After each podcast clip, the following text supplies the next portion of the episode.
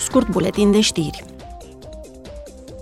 Roberta Metsola, președinta Parlamentului European, se află în România. Ieri s-a întâlnit cu președintele României, Claus Iohannis, și cu premierul Nicolae Ciucă. Ea a luat cuvântul și la o ședință comună a Parlamentului României, iar astăzi participă la o discuție cu tineri români la Universitatea din București. Eurodeputații și guvernele naționale au hotărât să reformeze sistemul de comercializare a certificatelor de emisii. Obiectivul este să reducă în continuare emisiile industriale și să investească mai mult în tehnologii ecologice. Emisiile din sectoarele incluse în sistemul de comercializare trebuie reduse cu 62% până în 2030, comparativ cu 2005. Totodată, certificatele gratuite alocate industriilor vor fi eliminate treptat, începând cu 2026.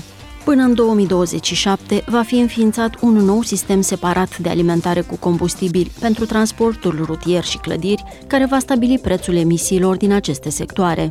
Sistemul european de comercializare a certificatelor de emisii, bazat pe principiul poluatorul plătește, se află în centrul politicii europene privind clima. O delegație a Comisiei pentru Comerț Internațional se află până mâine în Taiwan, la Taipei, pentru a discuta despre relații comerciale și investiții.